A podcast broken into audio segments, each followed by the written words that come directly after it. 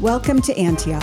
We are a multi generational, justice minded church in beautiful Bend, Oregon, seeking and celebrating the reconciliation of all things. May the Word of God turn your heart toward Christ and the world He loves. As we move from gathering to listening, our scripture reading today is from the book of John, chapter 2, verses 13 to 22. When it was almost time for the Jewish Passover, Jesus went up to Jerusalem. In the temple courts, he found people selling cattle, sheep, and doves, and others sitting at tables exchanging money. So he made a whip out of cords and drove all of them from the temple courts, both sheep and cattle. He scattered the coins of the money changers and overturned their tables. To those who sold doves, he said, Get these out of here. Stop turning my father's house into a market. His disciples remember that it is written, Zeal for your house will consume me. The Jews then responded to him, What sign can you show us to prove your authority to do all this? Jesus answered them, Destroy this temple, and I will raise it again in three days. They replied, It has taken 46 years to build this temple, and you are going to raise it in three days? But the temple he had spoken of was his body. After he was raised from the dead, his disciples recalled what he had said. Then they believed the scripture and the words that Jesus had spoken. This is the word of the Lord. Thanks be to God.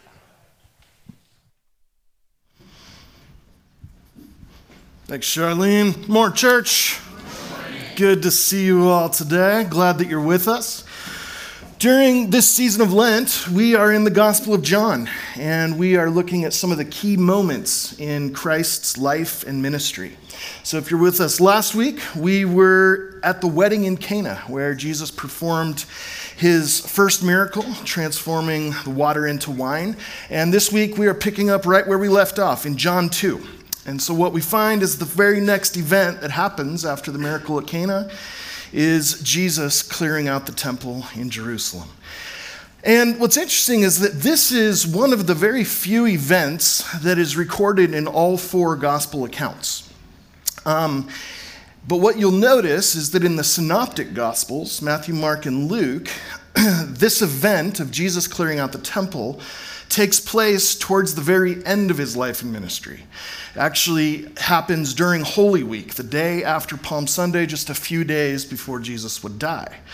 But in John's gospel, Jesus clearing the temple happens at the beginning of his ministry, right after he does his first miracle. So, a little bit of a confusing thing, and it makes you ask well, who was right? Um, did it happen at the beginning or at the end of Jesus' ministry? And what you need to know is that Bible scholars have basically kind of taken two different paths in trying to answer that. The first is, well, maybe this kind of thing happened more than once. Maybe a similar situation occurred both at the beginning of Jesus' ministry and then again at the end. And so we're getting two different accounts. And that's one possibility. The other possibility is that John, as he writes his gospel, is more interested in theology than chronology. And that he maybe takes a little bit of creative liberty with the timeline because he's trying to draw out the theological significance of the events. And so, John really, in this theory, is like an artist.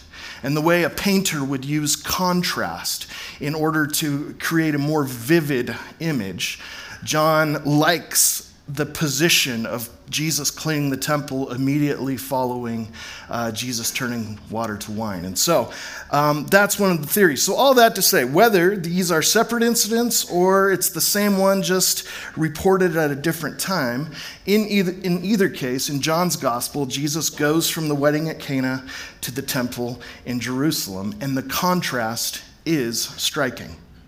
Because in, in Cana, Jesus makes wine in the temple, Jesus makes a whip. in Cana, Jesus shows up and keeps the party going. And in the temple, Jesus shows up and shuts everything down. A very, very interesting contrast. So, let's uh, start by looking at the setting of this story in John's Gospel, chapter 2, starting in verse 13. He writes When it was almost time for the Jewish Passover, Jesus went up to Jerusalem. And in the temple courts, he found people selling cattle, sheep, and doves, and others sitting at tables exchanging money. Okay, so this is our setting. The Passover feast, as we know, is the most significant event in Jewish life every year.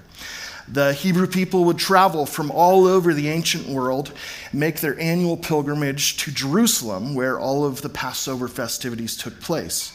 And so, being an observant Jew himself, Jesus goes to Jerusalem. And in the center of Jerusalem was the great temple, which was not only a sacred religious site, but it was also the social, political, and cultural hub of Jewish society. So the temple was the holy place where God had promised that his presence would dwell among his people. And it was also the focal point of all Jewish life. And so every year, as hundreds of thousands of Jewish people are traveling from all over the, the known world to Jerusalem, part of what they would do is go to the temple where they would worship and offer sacrifices to God.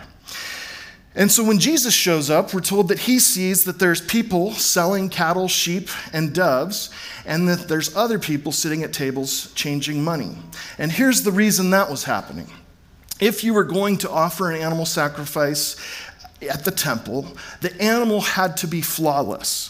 So the temple priests, before you would sacrifice it, would carefully inspect every single animal that was brought to make sure that it didn't have any cuts or scrapes or bugs or blemishes of any kind. Okay, so it was hard to come across a flawless animal, and it was especially hard if you were traveling to Jerusalem from 5, 10, 15, 20 days of traveling away. So, like, you know how hard it is to travel with little kids, right? You've got their diapers and their bottles and their food, and you're constantly trying to keep them happy or get them to sleep. Well, imagine doing that, and you've got a goat or like a pigeon that you need to take care of. That would make the road trip even a little bit more complicated. And so, what John tells us is that there's people there at the temple uh, selling animals for travelers that they could use as sacrificial animals, which is a very nice service. Okay? And then, secondly, he says that there's money changers. And they're there just because, like when we travel to other places in the world today that use a different currency than we do, when you land in the airport at some other country, you can take your US dollars and exchange them for whatever the local cash is. Okay, so the same thing happened there. When you went to the temple, there was a certain kind of currency that needed to be used.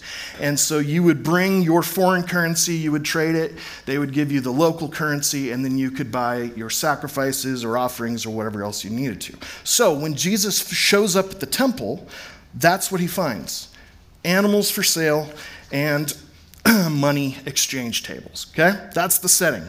Then in verse 15, really without much warning or explanation, here's what happens Jesus made a whip out of cords and drove all from the temple courts, both sheep and cattle. He scattered the coins of the money changers and overturned their tables. And to those who sold doves, he said, Get these out of here. Stop turning my father's house into a market. Striking.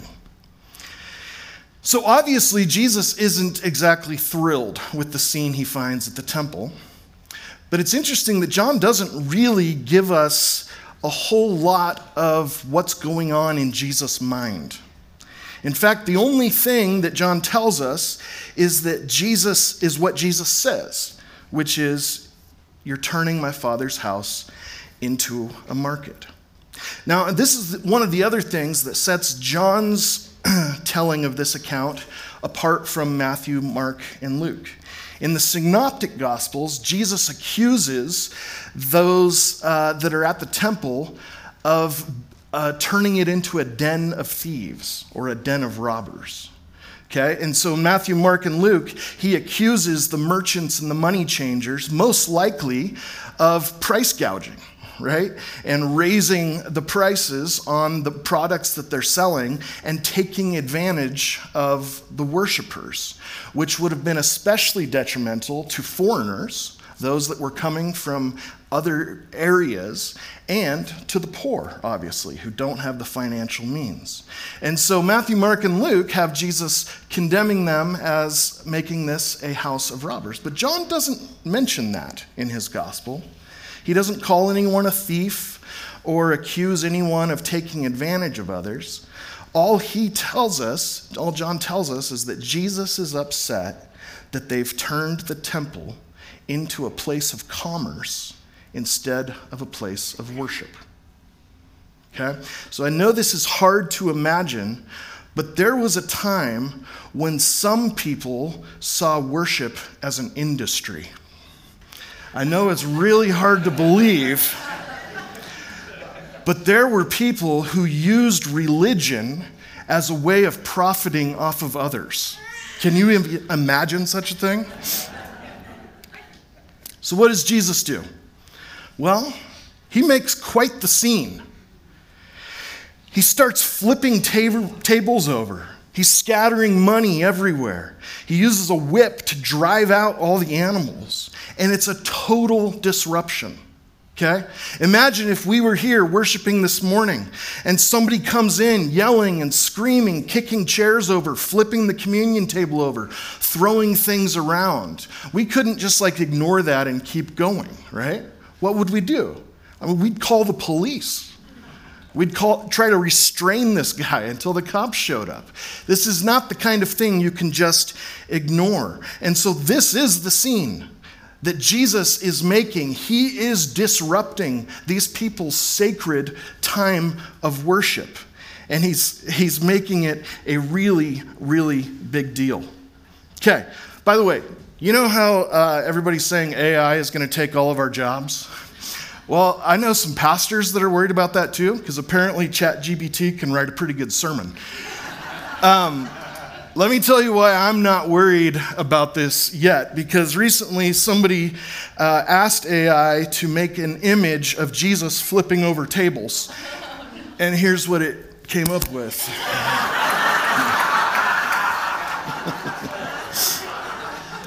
so technically, it's not wrong, but I don't think that's quite how it went down. So it's nice. My job is safe, at least for now. So, Jesus isn't doing backflips, but he is causing a huge commotion. And people are ducking for cover under chairs. Parents are gathering their kids. Temple authorities are closing in. People are, are kind of freaked out. And this is Jesus. The same Jesus who just a few days ago turned water into wine to spare a young couple from a life of shame. This is the same Jesus who taught us to love our enemies, to turn to the other cheek, to forgive everyone who sins against us, to wash each other's feet. So, what's going on here? Is Jesus having a mental break? Or is he really so angry about the money traders and the animal sellers that he just loses his temple, temp, temper and freaks out? What's going on here? So let's talk about this for a moment because throughout the years, lots of different Christians have used this event to try to justify violence done in the name of Jesus. And they say, look, Jesus wasn't some sissy Mr. Nice Guy. Jesus was a manly man who knew how to handle himself. And when things got rough, he wasn't afraid to throw down. So sometimes they say when the situation calls for it, Christians have to do whatever it takes in order to defend our faith or defend our families. I don't know if you've heard someone say something like that before.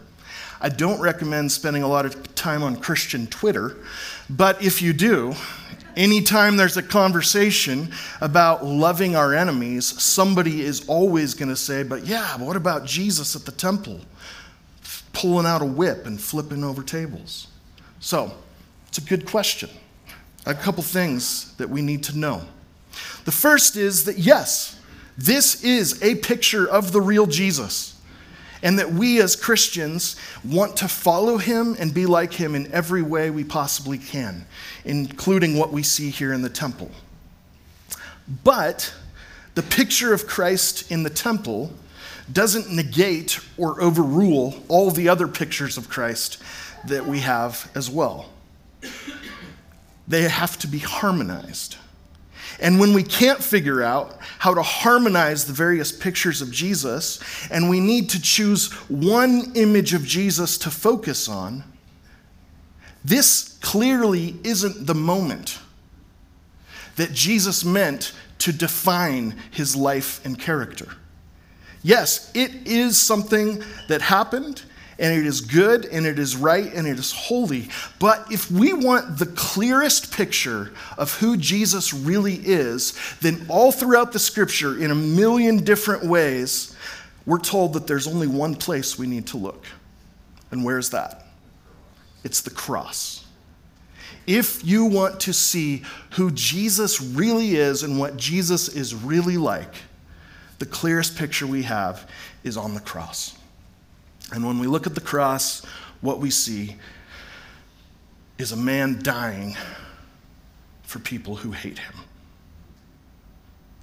So when you're unable to harmonize different aspects of who Christ is, go to the cross. And that's the clearest picture. So that's the first thing I would say. The second is this Jesus doesn't cause any human any physical harm in this story. He does have a whip, but he's not using it on people. Okay? So, this event, again, recorded in all four Gospels, John is the only one that mentions the whip, and John is also the only one that mentions the animals. Okay, that's important. Look again at verse 15. He made a whip out of cords and drove all from the temple courts. So, who did he drive from the temple courts? Both sheep and cattle. Okay? So, Jesus isn't using the whip to hurt people, he's using it to herd animals. So, Jesus never does violence to a single human life. And I know that not all believers hold to a position of Christian nonviolence, but for those who do, there's a difference between using force and using violence. And to those Christians who think that there are situations where the most Christ like thing to do would be to harm another human, they need to understand that the options aren't either use violence or roll over and do nothing at all. Jesus shows us that there's a third way, and that is that you can use physical force without using violence. Jesus doesn't hurt people. And here's the last thing I'll say about this. Where did Jesus get this whip, anyways? Well, what does verse 15 say? So he made a whip out of cords. How interesting. He doesn't just find it or take it from some shepherd, he makes it. I don't know that much about making whips. I would imagine it takes a little bit of time. Here's what that tells me that this protest is a deliberate, strategic act on Jesus' part. This isn't an impulsive reaction. This wasn't a spontaneous outburst of anger that Jesus was embarrassed about the next day, right? He's not throwing a temple tantrum. I'm sorry. That Let's cut that from the video. No, what Jesus did in the temple was a planned prophetic protest. So if we need to, if we want to understand what Jesus is doing here, then we need to remember that one of the roles or offices that Jesus holds while he's here on earth is that of a Hebrew prophet. 16 times in the New Testament, we're told that Jesus is a prophet and he's part of a tradition of Hebrew prophets that goes way, way back. Okay? So, to really make sense of what Jesus is doing here, we need to go back about 600 years to the time of Jeremiah. And in Jeremiah 7, what we find is an account that sounds strangely similar to John chapter 2.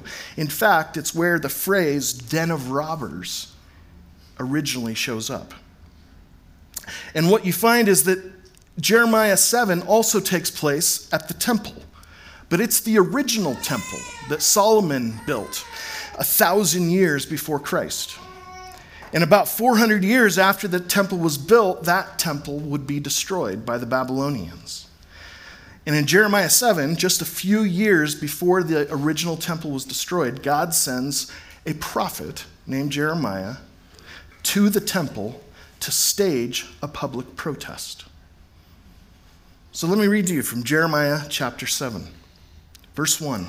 This is the word that came to Jeremiah from the Lord Stand at the gate of the Lord's house, that's the temple, and there proclaim this message.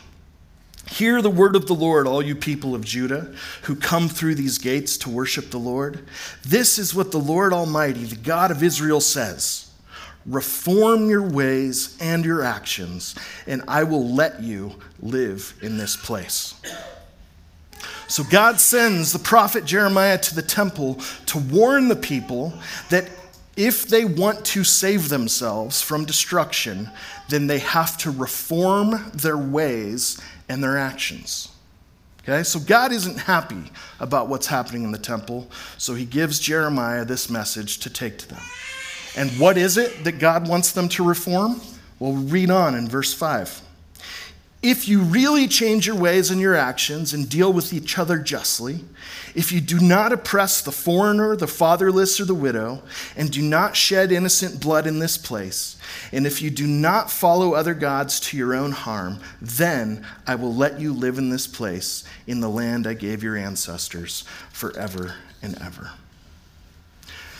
So here's what's interesting the message that God gives his people through Jeremiah is essentially this that you come into my temple and you pray your prayers and you sing your songs, you give your offerings and you make your sacrifices, but then you go out and you live a life that's totally opposed to everything that I'm about.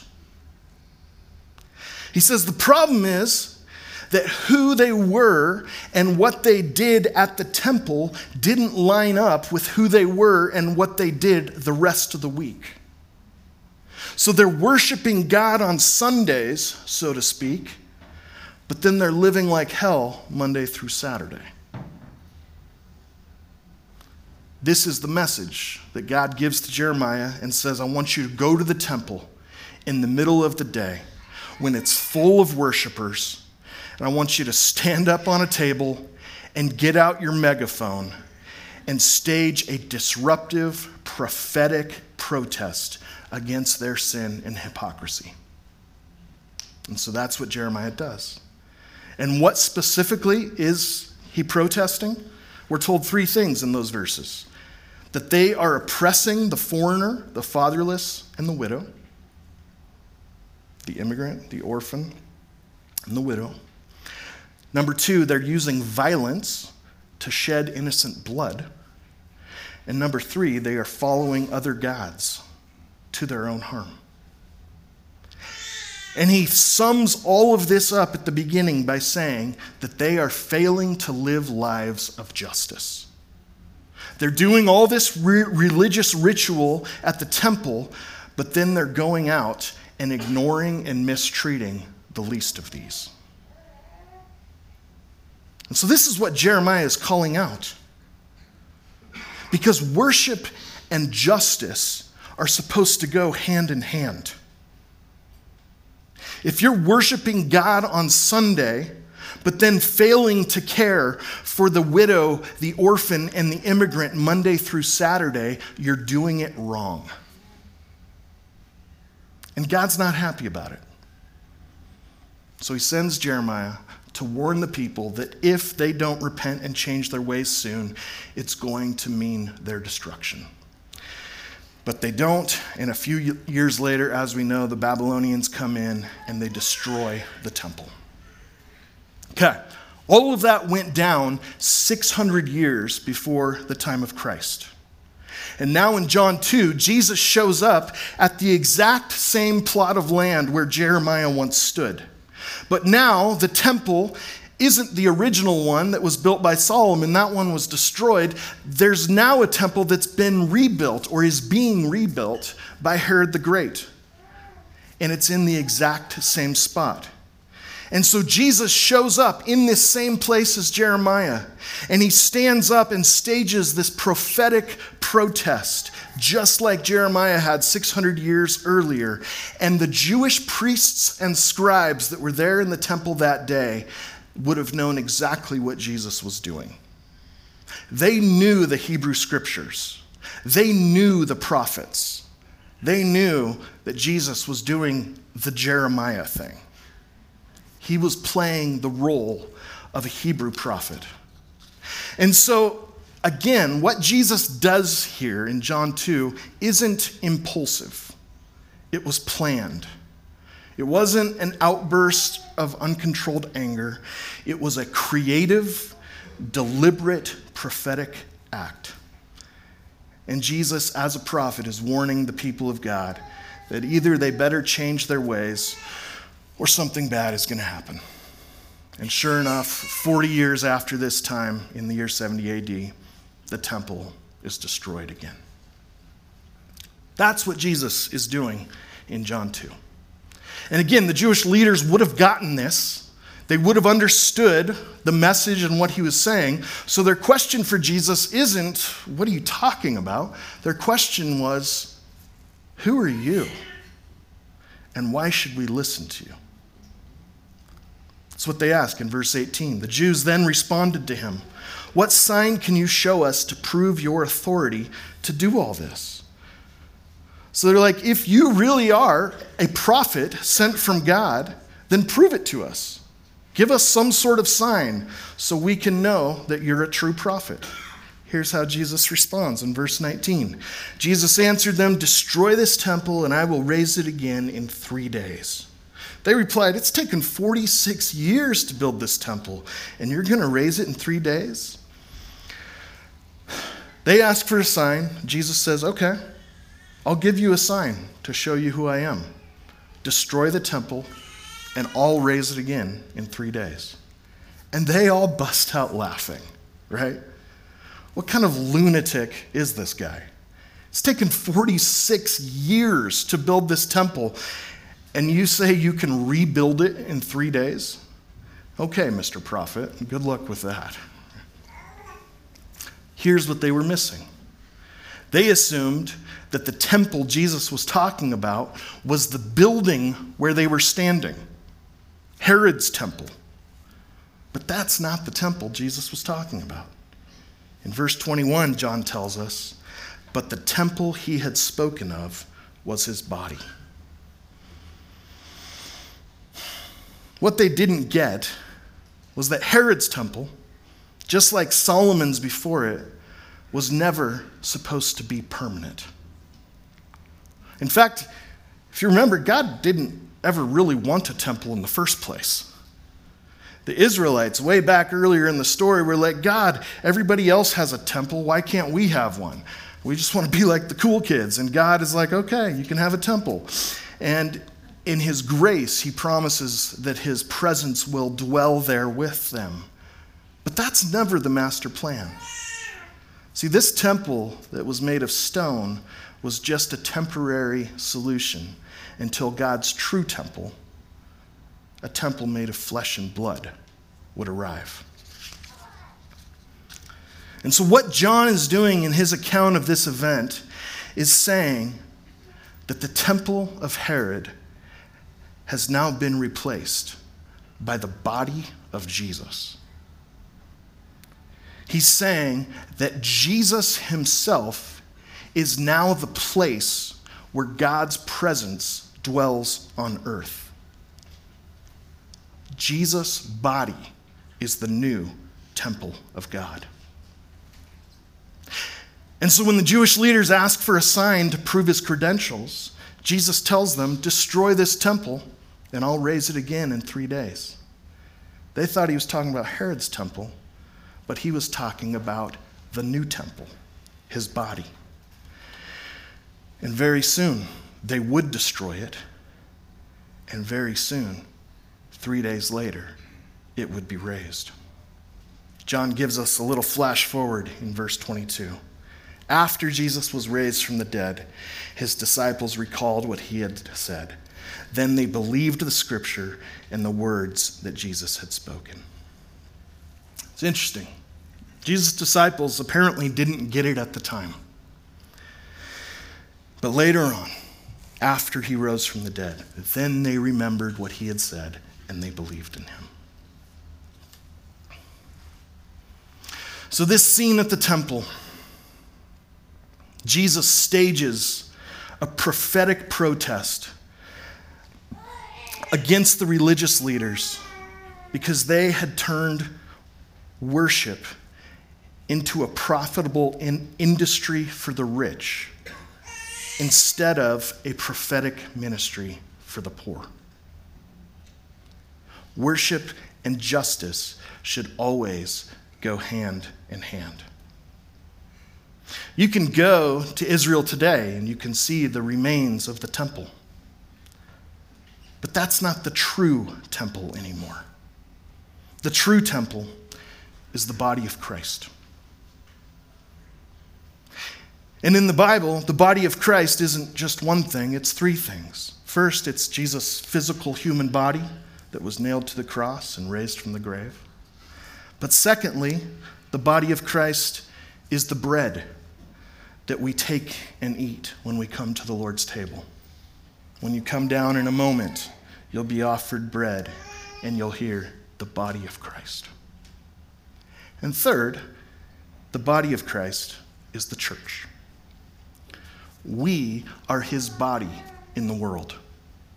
When Jesus ascended back to the Father, he took his spirit and gave it to his church. And so now the same spirit that lived in Jesus and empowered him lives in us and empowers us. And so we now, as the body of Christ, have become a temple of the Holy Spirit. And so, if we are a temple, then we would probably do well to ask God, what do you want to clear out in my life? Where is my hypocrisy? How am I living Monday through Saturday in a way that doesn't line up with my worship on Sunday? Antioch, as an expression of the body of Christ and a temple where his presence dwells. May our worship always lead us to love God and to do justice in the name of Jesus. Amen.